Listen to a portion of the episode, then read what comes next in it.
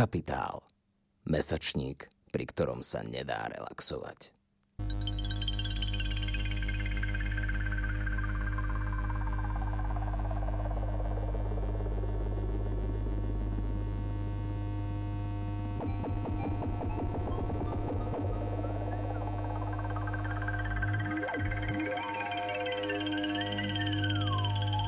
Vítajte pri počúvaní literárneho podcastu Koniec hry, ktorý pripravuje angažovaný mesačník Kapitál. Moje meno je Tomáš Hučko, som publicista a šéf-redaktor Kapitálu.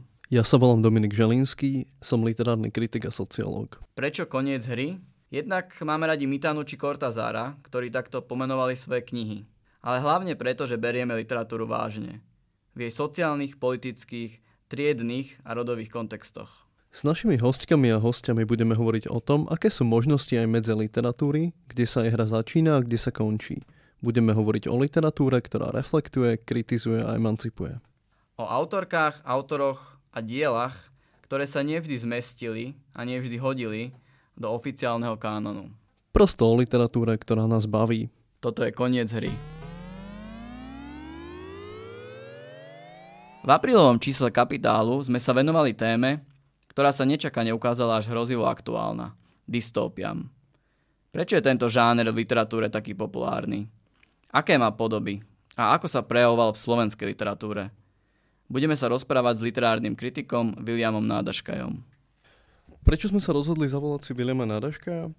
Okrem toho, že William Nádaškaj básnik, ktorého vlastné básne obsahujú určité dystopické prvky, je to aj jeden z najzaujímavejších mladých kritikov, ktorého kariéru ja osobne sledujem už dlho v rôznych slovenských literárnych periodikách, ale je to aj literárny vedec, ktorý sa na Ústave slovenskej literatúry Slovenskej akadémie vied venuje ako doktorant výskumu socialistickej literatúry a socialistického realizmu na Slovensku.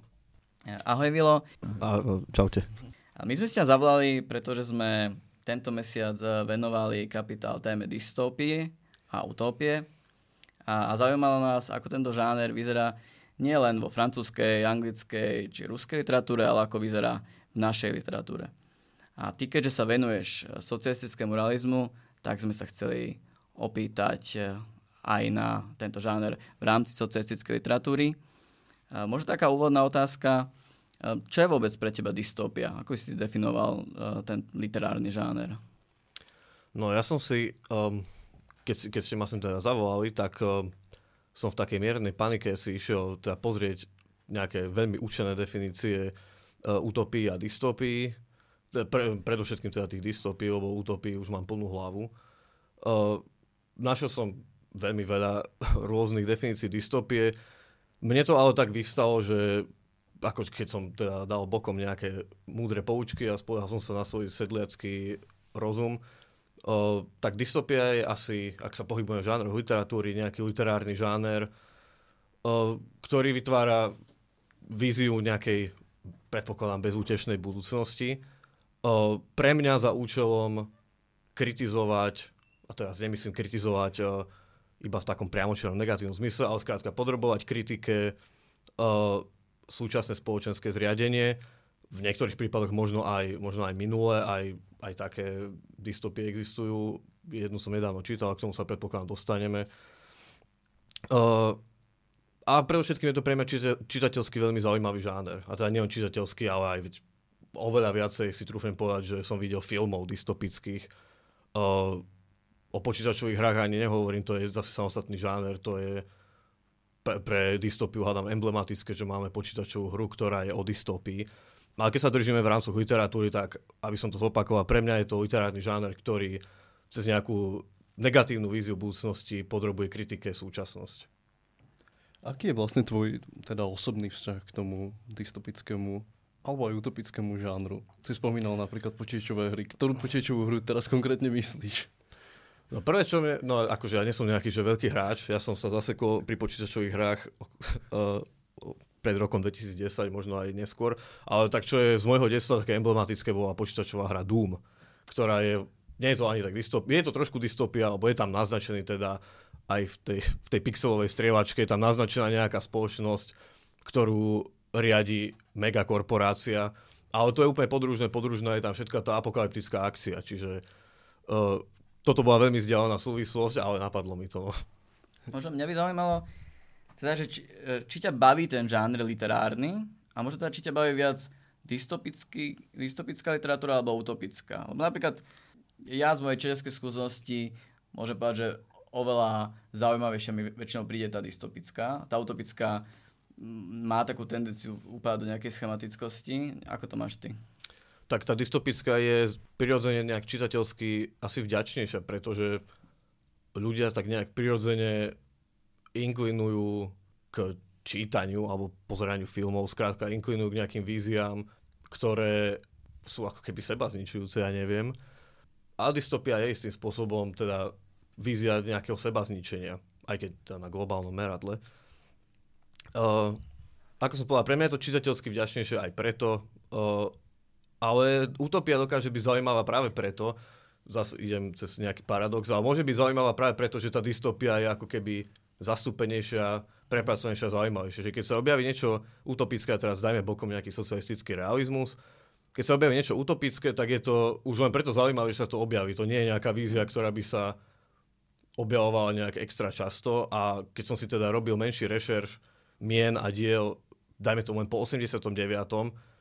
Ja osobne som medzi akože utopie, na utopie som nejak veľmi nenarazil, takže uh, na druhej strane, ešte, čo dokáže byť ešte zaujímavejšie je, keď sa, ne, čo je asi prirodzená vlastnosť dobrého diela, keď sa hranice medzi tou utopiou a dystopiou teda nejako zmazávajú, prelínajú, splývajú, čo je asi, neviem, či dokonca nie je základná podmienka, dajme tomu nejakého, ale zase dystopického diela, nie utopického. Čiže tak. Hej, ono to vlastne tak býva, že dystopie sú akoby zlyhavajúce utopie. Uh-huh. Väčšina tých dystopických príbehov má niekde v korení svojom utopiu, ktorá prestala fungovať. Vedel by si niečo možno povedať o, o dystopii a utopii v slovenskej literatúre pred povedzme 89. alebo vôbec napríklad aj, aj možno počas prvej, počas prvej republiky, ak náhodou niečo vieš. No, tak. Viem, to... že to je trochu ešte predtým, že čo, čomu ty sa venuješ explicitne. No tak ale ako študent literatúry, každý študent literatúry je, je, keď si tak spomínam, najviac drvený romantizmom a medzivojnovou republikou. Takže to ma neospravedlňuje. Ale robil som si tento rešerš, teda diel pre 89. a keďže v slovenskej literatúre toho máme pomenej, tak nejak prirodzene, tak som išiel, dajme tomu aj cez nejaké diela z sci-fi. Uh, pamätáme si teda, no teda pamätný je uh, meno Gustav, uh, tuším Royce sa to vyslovuje, aby som zase nebol. Uh, to, ale nie sú, to nie sú žiadne utopie, dystopie, to, je, to sú proste prvé sci-fi. Ale keď sa hýbem po tejto línii tých sci-fičiek, aj, aj tak toho teda veľa nenájdeme v týchto starších časoch, ale čo teda uh, už v rámci môjho výskumu, k čomu som prišiel, veľmi, dve veľmi zaujímavé knihy istého uh, síce českého autora, ale ktorý bol naturalizovaný na Slovensku cez svoje uh, komunistické aktivity ešte pred prvou svetovou vojnou, Václav Enšpenger Chumecký, ktorý napísal vlastne dve prózy. On bol asi, dá sa to povedať, že prvý predstaviteľ, no prvý vydávaný autor proletárskej literatúry. Vydal takú prózu, ktorá sa volá Janko Kosák v nebi, o ktorej teda, ktorá vyšla 1914 možno, a nechcem zase fantazírovať, lebo som ju nečítal, lebo to je prakticky nezohnateľné. Ale ak si správne pamätám z nejakých takých, uh, teda z odbornej literatúry, je to próza o tom, ako sa Janko Kosák dostane do neba, stretne sa s Bohom a vráti sa na zem. Pomerne priamočiare. Ale čo je zaujímavejšie, je jeho próza Profesor Šiltao, cestovateľ všeho míru, čo je vlastne o profesorovi Šiltaovi, ktorý si zostrojí kozmický koráb a cestuje po vesmíre a dorazí na o, planetu, kde vládne komunistická utopia. A v podstate väčšina knihy je o tom, že čo profesor Šiltao vidí v tej komunistickej utopii, a ak si správne pamätám, on sa z tej planety vráti a snaží sa teda aj na Zemi zaviesť tento poriadok, ktorý na tejto planete videl. Nie je to ale nejaký originálny nápad, lebo v roku 1909 Alexander Bogdanov napísal skoro totožnú knihu, uh, samozrejme v Sovietskom zväze, ktorá sa volala Červená hviezda, ktorá je o, zase o tom, že tiež akýsi výskumník odletí, tam je tuším konkrétne Mars, odletí na Mars uh, pozorovať, ako sa tam buduje komunistická utopia. Čiže sú to pomerne akože veľmi príbuzné nápady, ale uh, je to veľmi zaujímavé. Nie je to dystopia, je to utopia, ale um, je to zaujímavé, že už teda v tejto dobe existujú takéto, sú to sci-fička v podstate, uh, aj keď veľmi didaktické, veľmi priamočiare a v podstate, no hlavne didaktické, lebo ich primárnym cieľom bolo teda čitateľa poučiť, ani nemu sprostredkovať nejaký super príbeh, ale poučiť ho o tom, aký by bol ten komunizmus. Aj keď takýmto zvláštnym spôsobom. Tam je práve strašne podľa mňa zaujímavé to, že a, akú rolu tam hrá veda napríklad.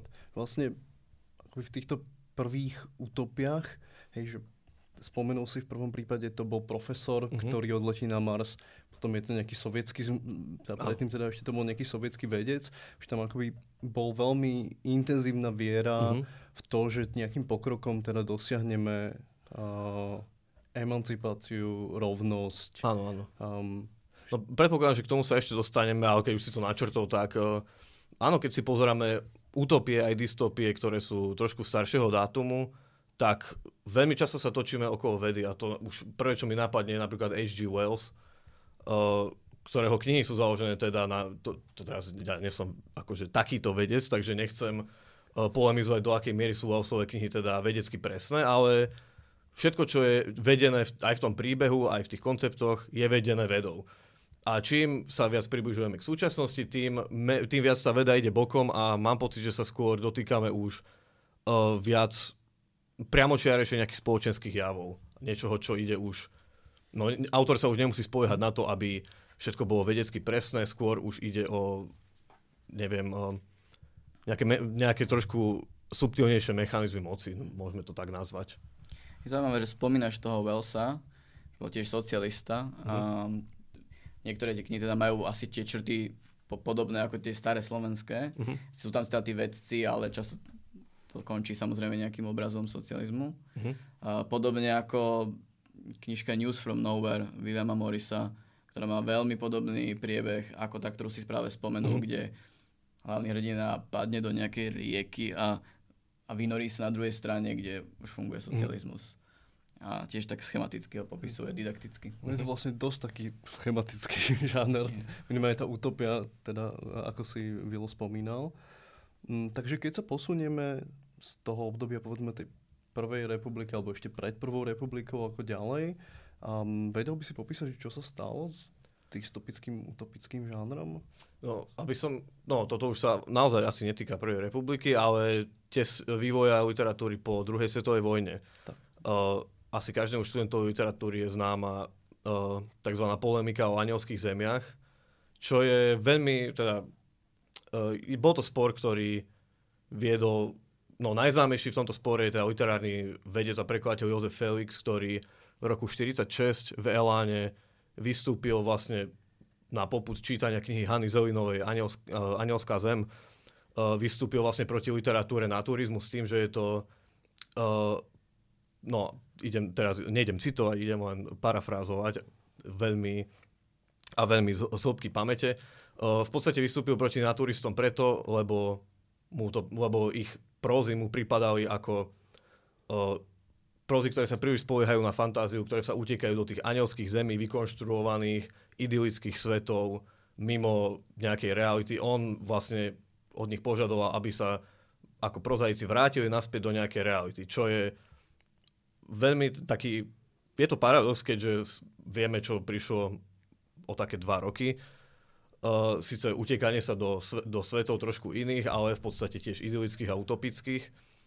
Uh, to som tak načrtol teda iba k tej utopii, to asi nie je veľmi nejaké závažné.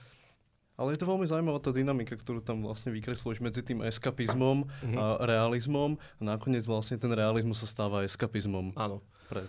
No v zásade v te, po druhej svetovej vojne medzi 45. a 48. rokom bol, no tieto tri roky sú vlastne veľkým sporom o vývinu literatúry.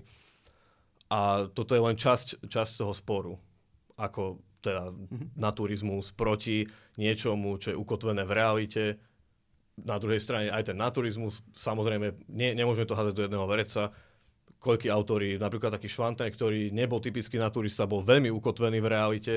Na druhej strane neskôrší socialisti až tak tej realite ukotvení neboli, čiže sú to aj tá utopia, dystopia, realita a uh, idyla a tieto veci sú dosť relatívne pojmy, keď, keď si to vezmeme z tohto uhla.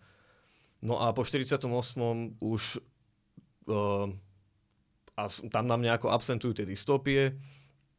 Uh, je to je logické prečo, lebo samozrejme, nechcem použiť to slovo objednávka, ale dajme tomu, že od 48. ďalej je istý duch nejakej objednávky, o ktorej by sa malo písať. A táto objednávka rozhodne nezahrňa zobrazovanie nejakého, nejakej, nejakého dystopického sveta. Ak áno, je to svet minulosti. Dystopia je svet minulosti, je to svet vojny, je to svet uh, slovenského štátu, dosť často aj medzivojnovej republiky a dosť často aj Rakúsko-Uhorska. Čiže hoci čoho, čo sa vymýka uh, z nejakej vízie socializmu, komunizmu. Čiže uh, ani neviem, či to vôbec môžeme nazývať nejakou dystopiou, keďže sa neobraciame dopredu, obraciame sa skôr dozadu. Možno, že ešte k tomu vlastne by sa dalo povedať, že aj ako dystopický bol vykreslovaný aj ten kapitalistický svet mimo uh, akoby rámcov Sovietskeho zväzu a teda Áno, no, príslušných republik. To, to je pravda, len hovorím, zase nie som si istý, do akej miery môžeme hovoriť vyslovene o dystopii. Tam skôr funguje taká mhm. dynamika my proti ním, ako napísal mm. Lajčák, je jeden svet a predsa dva svety sú. Uh, čiže áno, uh, spo- západ sa spomína ako úpadkový, východ sa spomína ako ten progresívny, ale že by sme mohli hovoriť priamo o nejakej dystopii, samozrejme, že často nájdeme prozu a poéziu, kde je západ stotožnený teda s kapitalizmom, buržoáziou, v jednom kuse sa hovorí o finančníkoch z Wall Streetu, o vojnových štváčoch a takýchto veciach. Ale že by to boli vyslovene dystopické vízie, tak to by som, to asi by som úplne nepovedal. Predsa ak sa teda pohybujeme v rámcoch nejakého žánru, tak...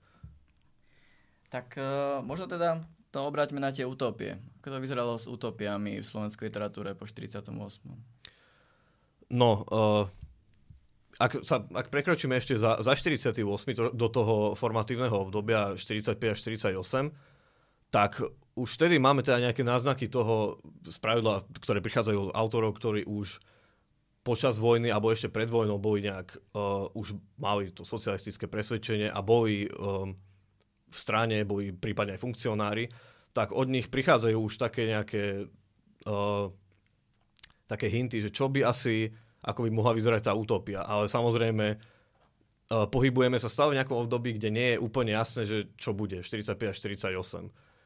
Uh, takže to nie sú úplne tvrdošíne vízie lepšieho sveta, sú to skôr náznaky, že kam by sa spoločnosť mala uberať. Čiže zase nemôžeme hovoriť úplne o, dysto- o utopii, ale uh, dajme, dajme tomu taký Fraňo Kráľ, ktorého no, v tej dobe skôr, skôr poézia, ktorá E, predznamenala, že aký, aký by mal byť svet po 45. teda po vojne. Uh, alebo Miloš Krno tiež uh, z hodovkonosti obidvaja, teda partizáni, obidvaja straníci, uh, títo dvaja tiež uh, predznamenali, že aká je ich vízia sveta, aj taký v próze, keď si vezme Vladimíra Mináča, ktorý svoj debutový román Smrť chodí po horách, ktorý síce vyšiel 48, ale písaný bol uh, rozhodne skôr, neviem, či nebol či ne, nezačal písať v 45.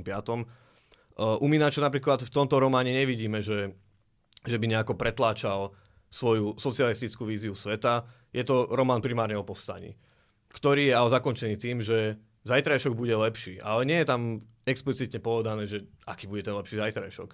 Čiže v tomto období môžeme hovoriť teda o tom, že tie utopie, utopické predstavy tam sú. Predstavne skončila uh, úplne apokalyptická udalosť, druhá svetová vojna, ktorá teda dosť razantne zasiahla do vývoja spoločnosti.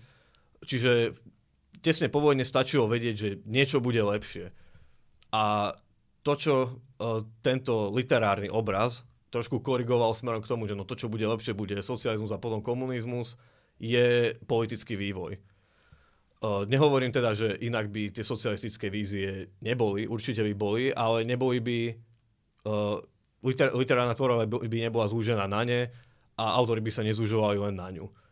a to aj tak zase hovorím len o veľmi krátkom období od roku 48 po povedzme polovicu 50 rokov, kedy, toto, kedy tá vízia komunistickej utopie bola tá jedna, jediná možná cesta, kam môže spoločnosť smerovať. Máš nejaké možno príklady tejto, tejto prvotnej, tejto literatúry, povedzme od 48. do, ako hovoríš, polky 50 rokov? Je tam nejaký taký emblematický román, ktorý by sme mohli spomenúť? Tak ja si vždy spomeniem, no neviem, či úplne emblematický, ale pre mňa, pre mňa veľmi emblematický je napríklad román Vladimíra Mináča Modré vlny alebo Dominika Tatárku um, Radostník a bože, ten druhý, na ktorého meno si nikdy neviem, Družné leta, áno, Radostník a Družné leta, ktoré uh, veľmi dobre ukazujú, ako um, dajme tomu nejakú priebehovosť tej utopie. Pod priebehovosťou myslím, že myslím to, že zároveň sa tá utopia to je ten vlastne paradox tejto utopickej vízie, že tá utopia má nastať, ale zároveň sa žije. Čiže na jednej strane to, čo je, vezmem si ako príklad uh, tie tatarkové družné leta, to, čo je tam, uh, to, čo predznamenáva tú utopiu, je to, že Tatarkov protagonista odchádza budovať, tuším, železničný tunel alebo trať na východ Slovenska. Uh, budujeme komunizmus, samozrejme niečo nás čaká, ale zároveň uh, je to absolútne neproblematická vízia už tohto, už tohto budovania. Uh, teda samozrejme absolútne neproblematická nie je, lebo máme tam nejakého záškodníka, máme tam veľmi častý problém v socialistických prózach a to je láska, lebo uh, a toto, z tohto uh, ohľadu... Strana alebo žena, hej? Áno, áno, toto je ve- taký veľmi zaujímavý paradox, uh, hej, že strana alebo žena, že strana si vlastne nárokuje aj tú sexualitu človeka, čo aj v socialistickej poézii je dosť viditeľné, že občas človek trošku až uvažuje, že kam až zachádza tá láska ku strane, lebo naozaj až také vyslovene erotické motívy, a nielen pri pri oslave strany, ale čo je, čo je ešte bizárnejšie aj pri, uh, pri nejakých národných konotáciách, že uh, subjekt v socialistickej poezii na jednej strane oslavuje tú stranu, teda dajme tomu, že až eroticky, a na druhej strane veľmi často napríklad, akože môžeme si to predstaviť ako dosť banálny úkon a to je ako dotýkať sa zeme. Samozrejme, že dotknúť sa zeme je to nieč, niečo to symbolizuje, symbolizuje to nejaký vzťah k tej, uh, dajme tomu, rodnej pôde, ale napríklad Jan Kostra má uh, špeciálne, sa mi zdá, že bol vysadený na dotýkanie sa zeme. Uh, s tým, že uh, to nebol teda, mohlo to byť nejaké sentimentálne spomínanie na detstvo, čo je u Kostru veľká téma, ale zároveň je jasné, že je to dotýkanie sa tej zeme, ktorú, ktorá je vlastne metonymicky jeho krajina, ako Slovensko a ešte rozšírenie, samozrejme, socialistické Slovensko. Uh, áno, tu som odbehol k poezii, ale hovoril som o tej próze. E, áno, u Tatarku je toto zaujímavé, e, to, že v družných letách sa jeho protagonista zalúbi, ale uvedomuje si, že to nemôže predsa, lebo on musí budovať. A zalúbia sa dokonca dvaja do tej istej ženy. A tam máme ešte teda viacero konfliktov, že dvaja ľúbia jednu ženu, ale zároveň chcú budovať. Teda, že č, ako, je to veľmi teda akčné. Ale na záver Tatarka teda veľmi prekvapivo uh, spraví v tomto románe to, že na konci ne, e, nechá tú protagonistku, do ktorej sú všetci zalúbení, nech si vyberie, ktorého chce. A ona povie, že ona nechce ani jedného. On, že ona chce budovať vlast. A na podiu oni z toho nie sú smutní, oni si povedia, že dobre, tak budú budovať aj oni. Že aspoň niečo majú. Uh, môžeme si toto interpretovať teda, teda ako chceme. Um, neviem, ako som sa dostal konkrétne k tejto téme, ale... Ako, ako napríklad, napríklad téma lásky je podľa mňa dosť zaujímavá v kontexte utopie a dystopii, pretože mm-hmm. práve k tejto dynamike tam ako často dochádza, že keď si zoberieme ten klasický proste príklad Orwella mm. 84, mm-hmm. a, tak tam tiež akože láska vlastne Winstona Smitha mm-hmm. akoby je jedným z tých vehiklov proste toho príbehu a otvára to, tak aj túto možno niečo vlastne láska ukazuje o povahe utopického príbehu. V, no tak... Uh, keď si to... vzťah k spoločnosti vlastne a logika. Ako... Áno, tá láska by mala byť nastavená ako všeobjímajúca láska voči všetkému. Čiže uh, je to v podstate, nechcem teraz povedať slovo prehrešok, ale dá sa to považovať tým pádom v nejakom, nejak takto nastavenej vízii ako prehrešok, keď tá láska je smerovaná na jeden individuálny subjekt. Uh, keď proste láskou musíme objímať krajinu, stranu, súdruhov, súdružky, všetkých, tak samozrejme, že to nemôže, nemôže si túto lásku nárokovať len jedna osoba. Um, a to, no, keď už sme boli pri tom, tak pri tej sexualite, tak samozrejme áno, cítime z týchto vecí takú trošku taký sexuálny náboj, ale na druhej strane sexualite sa uh, socrealistická próza a poézia teda veľkým, širokým oblúkom vyhýbajú. A ak, sa, ak na to príde, tak to väčšinou je v nejakom veľmi letmom náznaku alebo brané ako dosť negatívna záležitosť v ľudskom živote. Posunieme sa teda ďalej do 60. rokov, um, keď prichádza možno nejaké uvoľnenie v tej literatúre. Prejavilo sa to aj v týchto žánroch? Snažil som sa zistiť, teda, či sa to nejako, či sa to nejako prejavovalo nejaké akože známe, uh, nejaké známe príklady tohto. Uh, a jediné veci, na ktoré som si tak nejak vedel, na ktoré som vedel prísť, bola skôr poézia, ktorá bola vyslovene, uh, ktorá bola aj v 50 rokoch antimilitaristická, ale v 60 rokoch už nastavená nie antimilitaristicky a prosocialistický, ale skrátka antimilitaristický a nazvime to humanisticky. A je tam dosť často, dosť často sú vízie nejakej celkom logicky uh, jadrovej apokalypsy napríklad. Uh, to v tej dobe má veľa básnikov. Ja som si tu vypísal asi, asi tri mená. Hm, povedz. Áno, v 60 rokoch, čo som prišiel na nejakú prózu, ktorá by sa dala kvalifikovať ako dystopická, je uh, kniha Jozefa Tala, Vlasy Bereniky, čo vyšla v 64. a sú to asi tri poviedky, ktoré majú ktoré asi, asi by sa dali teda kvalifikovať ako dystopické. Ja som to, to, nemohol som to takto narýchlo zohnať, len čo som si stihol vyrešeršovať. Sú v, sú v tom na podivu aj nejaké environmentálne témy a na podivu som zistil, že sa skutočne označovala ako, ako dystopická próza. Takže, ale na nič také, ako, čo by bolo priamo, že pomenujeme to ako dystopické, som úplne neprišiel v tých 60 rokoch. Uh, Možno, že čo sa dialo, je problematizácia akoby tej útopie. Na Slovensku bol Mňačko, uh-huh. ktorý bol ako, je, s oneskorenými reportážami ako veľký nejaký problematizátor toho utopického projektu v mhm. Čechách, uh-huh. Vaculík a tak ďalej. Že možno to vlastne nešlo akoby explicitne do tej fantastickej dystopie, uh-huh. ale že, že narúšanie vlastne toho obrazu nech začínalo fungovať v 60 rokoch. Hej, to, o tom môžeme asi skôr uh-huh. hovoriť, o narúšaní tej, tej idyly, tej utopie. Veď už napríklad Tatarkov démon súhlasu, už to môžeme označiť za dokonca celkom fantaskné narušenie uh, nejakej utopie mňačka ako chutí moc, samozrejme, aj tie oneskorené reportáže. Uh, a to neviem, či už by sme nezachádzali pri ďalko, keď sme povedali, že sklený vrch, dajme tomu, to je narušenie obrazu, ale nie je to nejaký, no nie je to stifičko. Mm-hmm. Aj keď, uh, aj keď Bednár, je to výborný román, Bednár tam využíva dosť zaujímavé postupy. Uh, vrátane, ak si teraz správne pamätám, uh, toho využívania nejakého mŕtvého hlasu, čo je vlastne no, ne, nebudem spojovať pre niekoho, kto to nečítal. Uh, ale áno, to si asi povedal správne, nemôžeme hovoriť vyslovene teraz o nejakých uh, šialených apokalyptických dystopických víziách, skôr o narúšaní tej utopie a to asi súvisí narúšanie utopie s návratom do, do takej literárnej každodennosti, čo je asi v 60 rokoch najbežnejšia záležitosť. A nielen každodennosti, ale aj návrat k nejakej uh, návrat k citovosti, návrat k subjektu, k individu a podobne už to stačí na narušenie t- takejto utopickej vízie. E, čo nás teda ešte čaká v tej dystopickej a utopickej literatúre, povedzme počas normalizácie alebo až do toho 89. keby si možno nejaké také highlighty vybral z toho?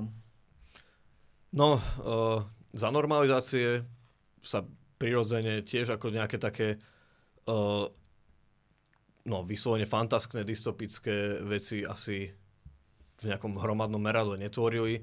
Asi naj, najemblematickejšia je, tá, je kniha Alty Vášovej po. Tá vyšla asi v 74., ak si dobre pamätám. Áno, t- táto kniha by sa asi naozaj dala kvalifikovať ako úplne plnohodnotná, plnohodnotné sci-fi, dokonca dystopické sci-fi. Uh, takže asi by nebola úplne pravda hovoriť o tom, že tá literatúra je v tom období úplne zadusená. Čo bolo bežnejšie, bolo skôr narúšanie uh, narúšanie tej vízie aj za normalizácie, ani nie útekom do, nejaký, do nejakých vzdialených budúcností a podobne, ale skôr útekom do, do minulosti, uh, do nejakej personálnej minulosti, alebo čo bolo teda bežnejšie, uh, alebo teda môžeme dokonca povedať kanonickejšie, uh, útek do spoločenskej minulosti, ako tá Jarošova tisícročná včela, uh, Šikulová trilógia a podobne. Um, takže stále tu asi môžeme hovoriť skôr o tom narúšaní nejakej vízie ako o vyslovene dystopických uh, knihách, ktoré prichádzajú po 89. Mhm. Tak to je podľa mňa dobrý posun. A vieš niečo povedať o tých 90. rokoch? dynamike utopia a dystopie? Uvažoval som nad tým, že kde je teda tá hranica, keď ja môžem povedať, že tento autor napísal dystopickú knihu a zistil som, že tá hranica je predsa trošku tenká a dosť často splýva s, uh, aspoň teda, čo som zistil v slovenskej literatúre, so žánrom alternatívnej histórie. Najmä v 90. rokoch, uh, dajme tomu kniha Igora Odčenáša Keby, ktorá je vlastne vízia toho, čo by sa stalo, keby uh, Tiso zostal prezidentom je to veľmi zábavná kniha a veľmi dystopická a v podstate vôbec, nekončí vôbec nejako, nejako idylicky, lebo aj napriek tomu, že Tiso zostal prezidentom a ostalo Tisovo zriadenie a napriek tomu, že nakoniec v 90. rokoch bol zvrhnutý, nastúpil Mečiar. Čiže uh, z dažďa pod okvop. Áno, toto je asi uh, Podtitulky. Je, je, to, je to asi príznačné, že väčšina týchto alternatívnych histórií, ktoré boli takto, akože, ktoré zadierali dosť dobre do histórie Slovenska, boli z 90. rokov a konkrétne z mečiarizmu. Aj William Klimáček, veľmi dobrá kniha Panic pod zemi, uh, alebo Váňa Krútov, Nadia Mačas, uh, neskôr aj Vodkáchrom. Uh, tiež vízie, aké by asi bolo Slovensko, keby sa uberalo smerom, ktorým sa uberalo v 90. rokoch. Ale opäť, môžem to nazvať, že vyslovene teda ako knihou dystopickou literatúrou. Ne, totiž neviem úplne spolahlivo povedať, kde je tá hranica. Asi môžem to nazvať dystopiou, môžem to nazvať aj alternatívnou históriou. A minimálne môžeme hovoriť o tom, že vlastne je to akoby obraz ideológie, ktorá ako sa nepodarila. Nie? Áno. Keď hovoríme treba o tom Tisovi, o Mečiarovi neskôr, že ako je to reflexia proste dysfunkčného nacionalizmu. Áno. Napríklad v slovenských dejinách. No áno, veď dystopia sama o sebe dosť často býva reflexiou nejakej, nejakej no nie dosť často, ale asi tiež je to jedna z podmienok dystopie, že reflektuje nejakú ideológiu. A keď už hovorím o tých alternatívnych históriách, tak dosť často sa prelínajú teda nielen v slovenskej literatúre, ale tá dystopická vízia je spojená s niečím, s vyfantazírovaním niečoho, čo by mohlo byť. A to sa týka nielen budúcnosti, ale aj histórie. Takéto knihy bývajú dosť často teda na, no to už je skôr až kliše, námec, čo, čo keby nacistické Nemecko vyhralo. A keďže život má zmysel pre iróniu a ja som uh, sa vracal do, na Slovensko z uh, Anglicka do karantény a nesol som si zo sebou 5 kníh, tak v podstate 3 z nich boli dystopické romány. Čo, čo to bolo? Uh, bola to kni- kniha... Nie, to slo- boli slovenské? Uh, nie. Bola to kniha Stevena Frya, Making History, o ktorej som vôbec nepredpokladal, že to bude vec na tento štýl, ale je to o mladom výskumníkovi, historikovi, ktorý sa nedopatrením, ktorý nedopatrením zmení históriu tak, že, uh, že zabije Hitlera. Ale vôbec nezmení históriu, lebo história sa ešte zhorší tým, že Hitler zomrel. Namiesto neho nastúpi ešte horší diktátor, ktorý ale vybuduje niečo ako utopiu po celej Európe, ale za cenu toho, že vlastne vyhľad, nakoniec vyhľadí celé židovské obyvateľstvo Európy, uh, vyhľadí asi aj Slovanov a takéto veci, že skrátka, uh, skrátka je to ešte horšie. No. A t- tie ďalšie knihy boli uh, romány Jamesa Grahama Ballarda, mm. uh, Betónový ostrov a neviem, či to, či to je v slovenčine alebo češtine Utopený svet možno, mm-hmm. tak uh, hej, mal som super čítanie akurát na túto dobu. A čo teda dystopia a utopia dnes? Pretože mne sa zdá, že minimálne v posledných povedzme 5-6 rokoch je to relatívne aj silná téma, nielen teda v próze, ale dosť v poézii. Ty sám teda si mal dystopické presahy vo svojej vlastnej knižke. Keď sa zamyslím, tak napríklad Katarína Kucbelová, Michal Habaj, Michal Talo, akoby aktuálne väčšie mená slovenskej poézie, tak všetci nejakým spôsobom sa vzťahovali k potencialite dystopickej budúcnosti s prozaikou asi Peter Šulej. Mm-hmm. Najnovšie Erik Šimšík. Najnovšie Erik Šimšík, presne tak.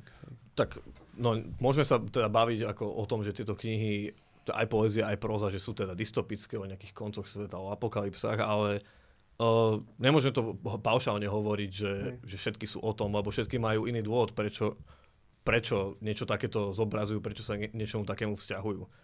Um, opäť si nakročím trošku dozadu.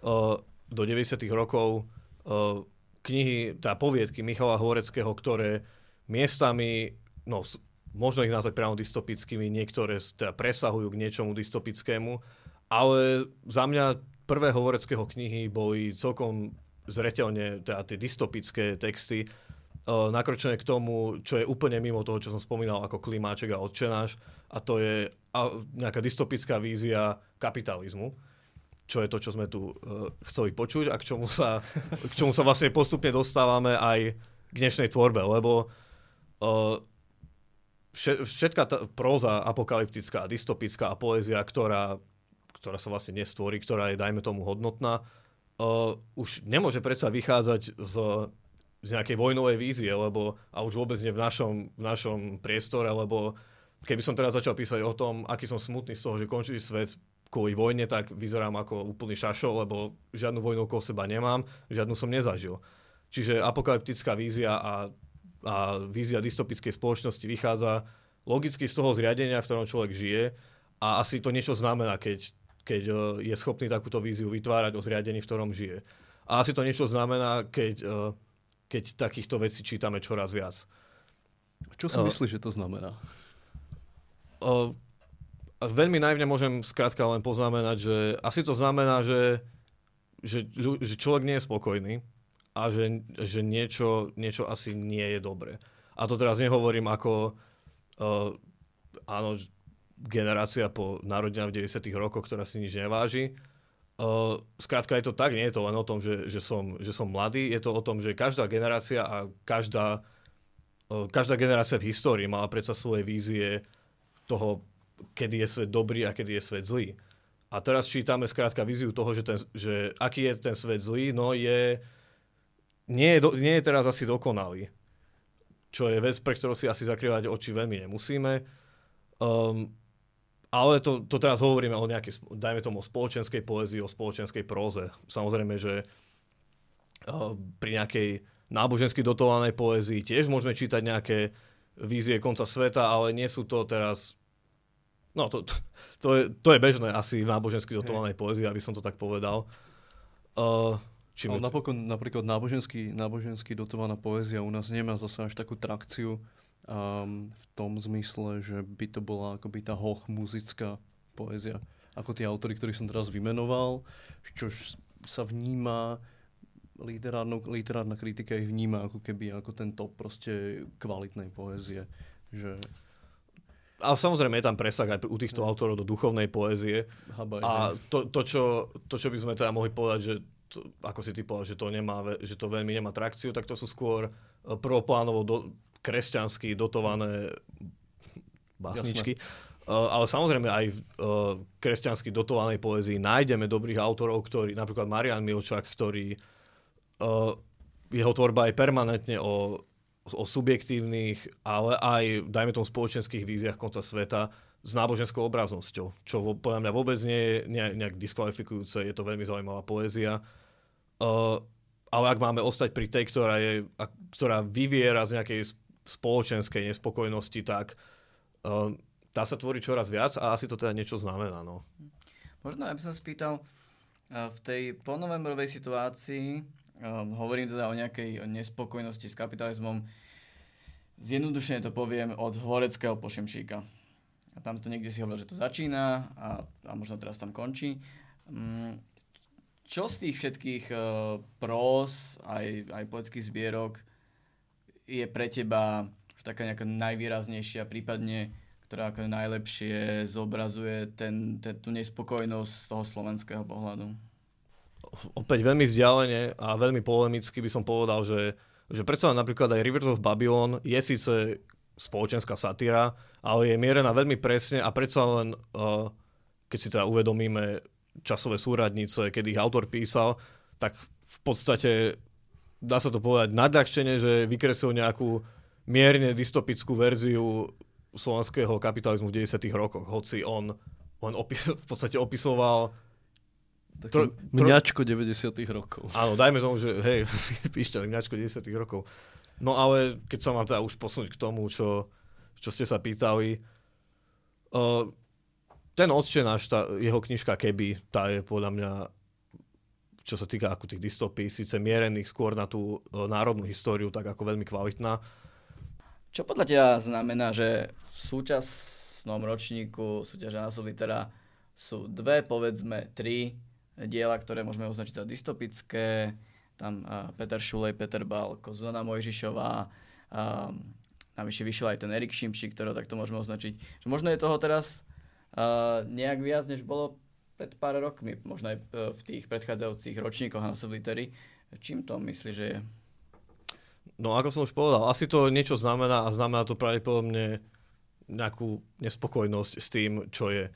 Uh, u všetkých týchto autorov je tá, ale tá nespokojnosť vychádza asi z niečoho iného. Uh, predpokladám. Neviem, ako... Ešte, ešte aj dosť záleží na tom, aký je vlastne ten literárny výsledok. Že môžeme sa teda baviť o tom, že tá náplň je nejaká a niečo to asi znamená, ale keď je, keď je tá kniha skrátka zlá, tak uh, neviem, mne ani... Áno, ja sa zaoberám poéziou 50 rokov, ale keď je tá kniha zlá, tak uh, sa mi veľmi ňou nechce zaoberať nejako do hĺbky.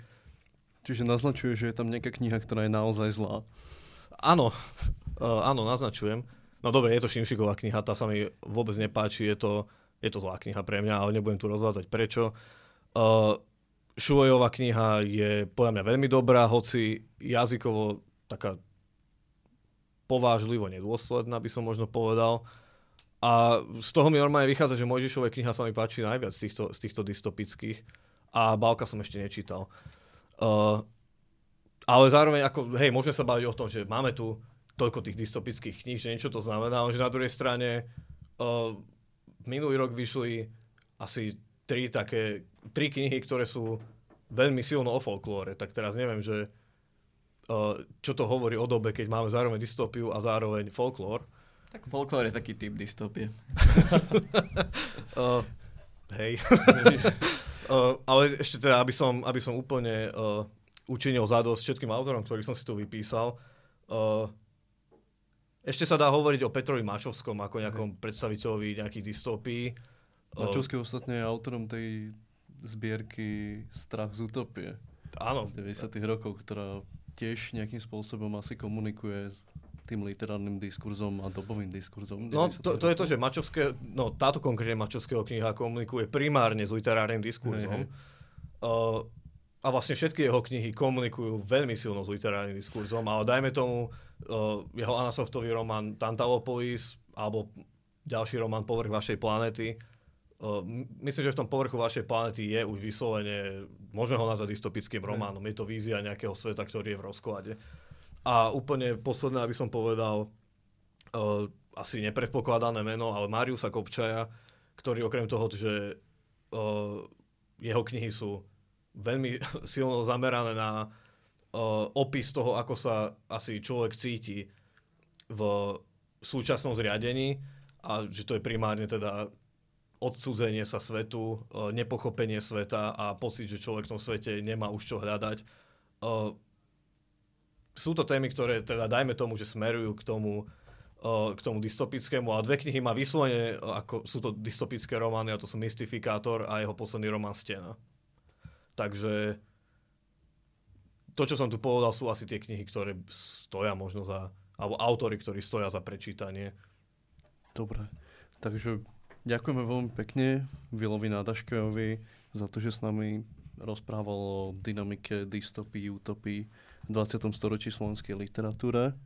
Keď, e, možno keď e, skončí táto pandémia a vyroja sa nové dystopie, nové utopie, tak e, si ťa zavoláme zasa a môžeme sa znova porozprávať. Ja sa úprimne obávam. No mimochodom, keď už sme pri tom, uh, ako, som iš, ako som bol na ceste sem, tak som, si, tak som v rádiu urobil, uh, v aute som urobil uh, vec, ktorá naozaj hraničí s apokalyptizmom a síce zapol som si slovenský rozhlas a mali tam akurát nejakú veľmi zaujímavú akciu, pri ktorej teda moderátor hovoril, že nielen básnici a spisovateľia môžu písať, ale teraz aj naši poslucháči môžu čo to napísať o tom, ako sa majú v karanténe počas pandémie. A teda zvyknú tam teda asi ako moderátori robia, tak povedia, že čo posledný poslucháč im napísal. A posledný poslucháč Michal im napísal, že píše sci-fi poviedku o, o karanténe, ale že to všetko skončí dobre. Dobre, to je pekný záver. Vďaka, Vilo, ešte že si prišiel. No, ďakujem, ešte budeme počuť. Počúvali ste Capitalx, podcast angažovaného mesačníka Kapitál.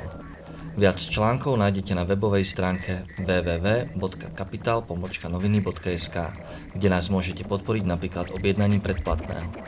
Ďakujeme.